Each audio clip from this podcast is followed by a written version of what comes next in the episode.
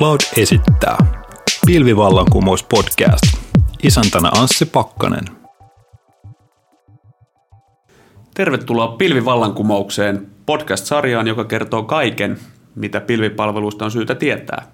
Mun nimeni on Anssi Pakkanen ja tänään olen saanut vieraakseni Julius Mannin, joka toimii IFin uusista liiketoiminnoista vastaavana johtajana. Tervetuloa. Kiitos. Julius on koko uransa rakentanut suurella intohimolla strategisia, strategisia fuusioita IT- ja liiketoiminnan välille. Julius on toiminut IFillä eri positioissa ja muun muassa Affectolla maajohtajana. Tällä hetkellä kerrot olevasi matkalla muuttamaan vakuutustoimialaa. Kerrotko lyhyesti, miten tämä tehdään? No, kaikki perustana on meidän yliliiketoiminnan digitalisointi. Vakuutustoimialahan on loistava pelikenttä digitalisaatiolle, koska viime kädessä meidän kaikki liiketoiminta perustuu dataan, analytiikkaan, algoritmeihin ja arvoketjujen hallintaan. Mutta se ei kuitenkaan riitä, että, digitaalisi, että me digitalisoidaan meidän nykyiset tuotteet ja tapa toimia, koska samalla on rohkeasti kokeiltava uusia liiketoimintamalleja ja kumppanuuksia, joiden avulla me voidaan rakentaa täysin uudenlaisia palveluja. Ja tässä on mahdollisuus onnistua vain muuttamalla, muuttamalla yrityksen toimintakulttuuria ja tuomalla mukaan uutta osaamista ja pistämällä asiakas aidosti kaiken toiminnan keskiöön. Kuulostaa erittäin hyvältä. Miten kokemuksesi mukaan, miten muutosta mielestäsi tulisi johtaa? No, no yleisesti voi sanoa, että suurin kipupiste suurissa yrityksissä on yleensä tiedostaa, että digitalisaatio ja disruptio aika vaatii hyvin uusia tapoja johtaa yritystä sen kaikilla eri tasoilla. Ja noin yleensäkin suuret yrityksen pohjimmiltaan optimoitu ylläpitämään markkinatasapainoa, status quoa. Ja vaikka haluttaisinkin muuttua, niin ja tota, saatais, haluttaisiin muuttua, saada nopea uusiutumiskykyä, silti yrityksiä monesti kangistaa budjettiprosessit, vuosikelloajattelu, kontrollikulttuuri, paalutetut palkkiomallit, organisaatiosiilot ja näin poispäin.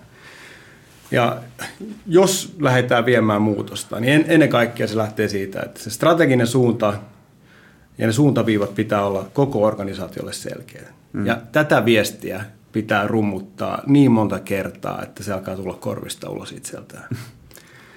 Ja samaan aikaan pitää lähteä mahdollistamaan siellä linjaorganisaatiossa ihan uudenlaista kokeilukulttuuria. Että ihmiset voi niissä omien vastuualojensa rajoissa kokeilla uusia asioita ilman, että täytyy pelätä epäonnistumista. Ja näin saadaan luotua uutta ajattelua ja innostusta hyvin vakiintuneisiin tapoihin toimia.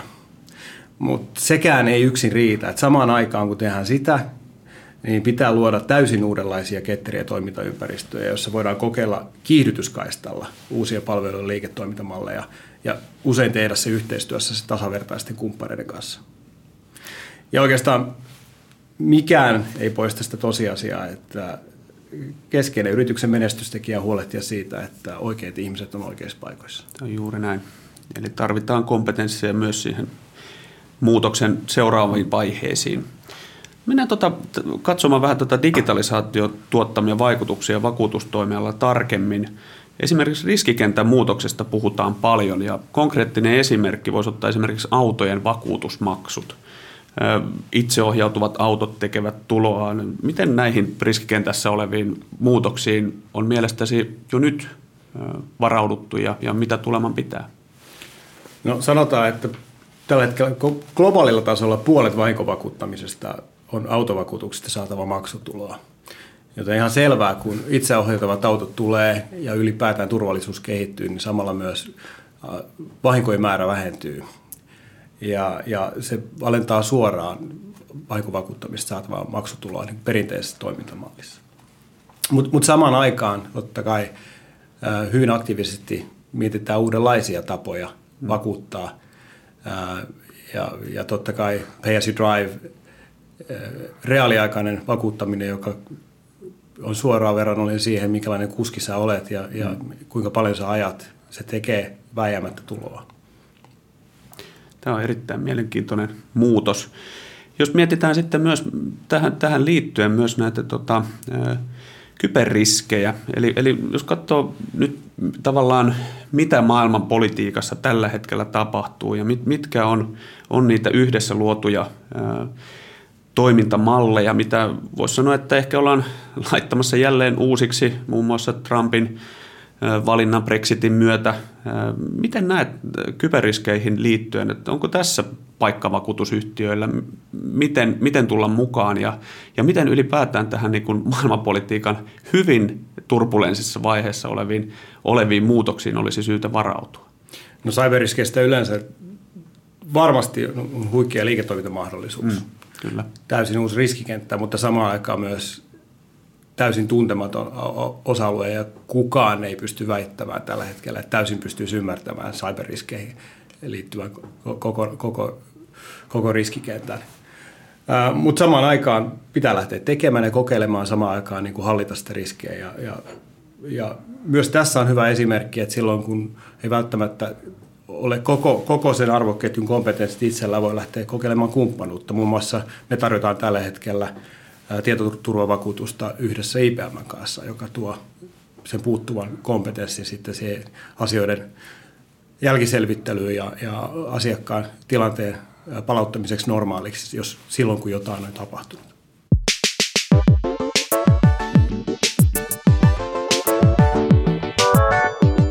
Nordcloud on Suomen nopeimmin kasvava teknologiayritys ja Deloitte mukaan yksi Euroopan nopeimmin kasvavista yrityksistä toimialallaan. Haemme jatkuvasti uusia pilvininjoja palvelukseemme toteuttamaan veretöntä vallankumoustamme. Tule mukaan www.nordcloud.fi kautta työpaikat.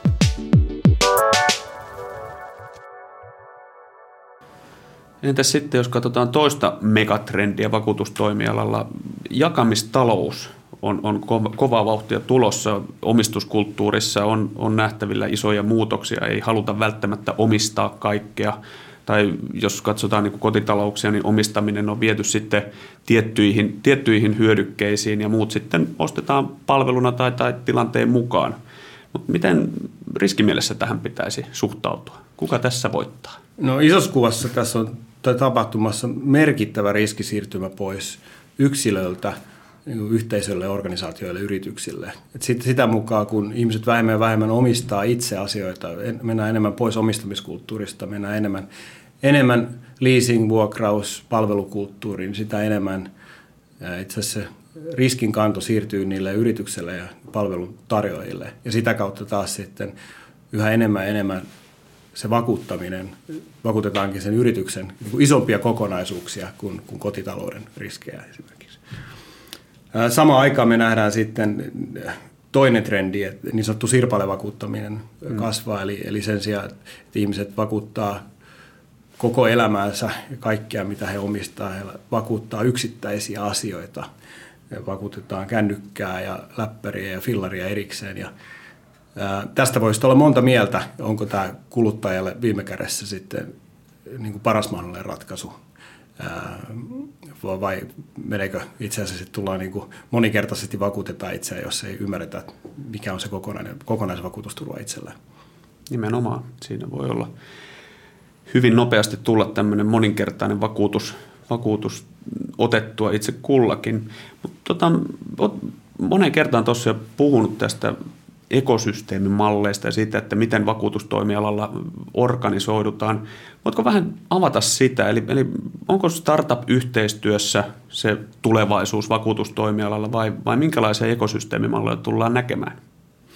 No kun puhutaan ekosysteemeistä, niin silloin nimenomaan tarkoitetaan, että siihen kuuluu hyvin erilaisia toimijoita. Siihen kuuluu niin vakiintuneita toimijoita eri, eri toimialoilta, mutta toki samalla sitten myös startup-yrityksiä, hyvin erilaisia nuoria toimijoita. Ja kaiken keskiössähän, että siinä ekosysteemiajattelussa, miten saadaan tämä, miten saadaan rakennettua aidosti uusia palveluita, uusia toimintamalleja yhteistyössä tasavertaisten kumppaneiden kanssa tässä ekosysteemissä.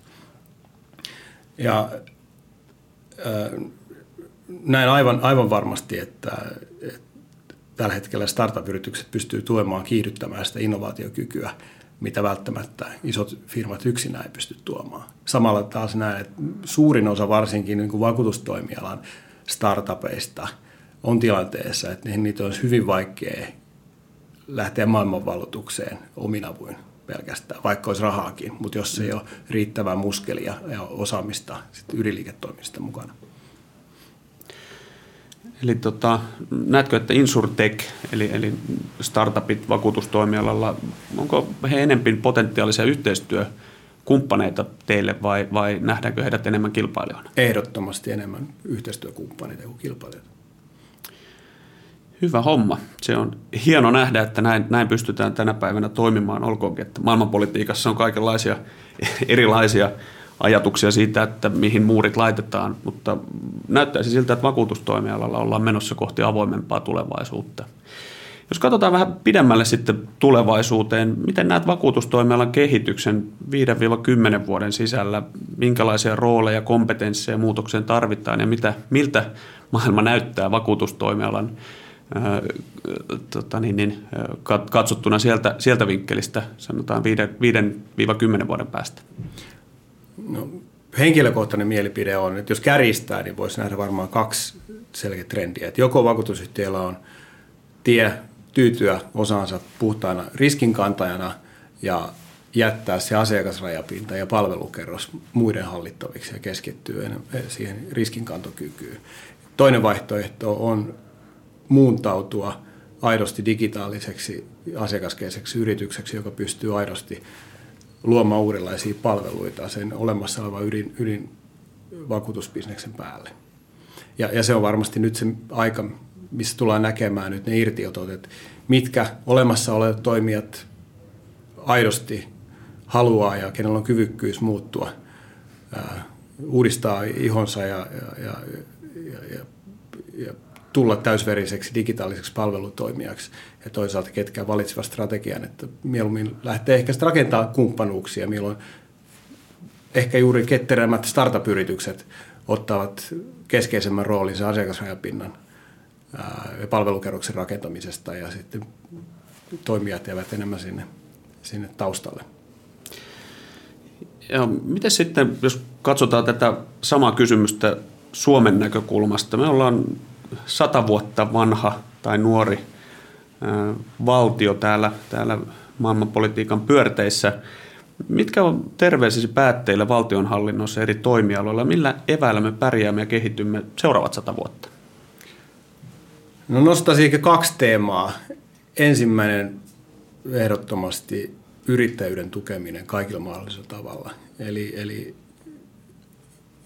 aika, aika, jolloin isot yritykset luovat kaikki työpaikat ja mahdollisuudet tässä yhteiskunnassa. Se on ohi siinä mittakaavassa, mitä se on aikaisemmin ollut. Isolla yrityksillä on toki paikkaansa, mutta jos mietitään uusien työpaikkojen ja innovaatioiden syntymistä, niin uusien yritysten syntyminen on aivan elinehto tässä. Joten kaikki mahdolliset toimenpiteet, jotka edesauttaa ja tukee yrittäjyyttä ja uusien yritysten syntymistä ja uusien työpaikkojen syntymistä, on, on niin kuin ensisijaisen tärkeää niin Suomessa kuin koko maailmassa. Ja tässä esimerkkinä itse kannetaan oma kortemme kekoon. Me ollaan tässä nyt vuoden päivät yhteistyössä Varma ja Nordean kanssa kehitetty onnistu yrittäjänä palvelua, joka nimenomaan tähtää tukemaan henkilöitä, jotka pohtii yrittäjäksi ryhtymistä tai ovat juuri perustaneet yrityksen, niin tuetaan yrittäjiä tässä alkutaipaleella.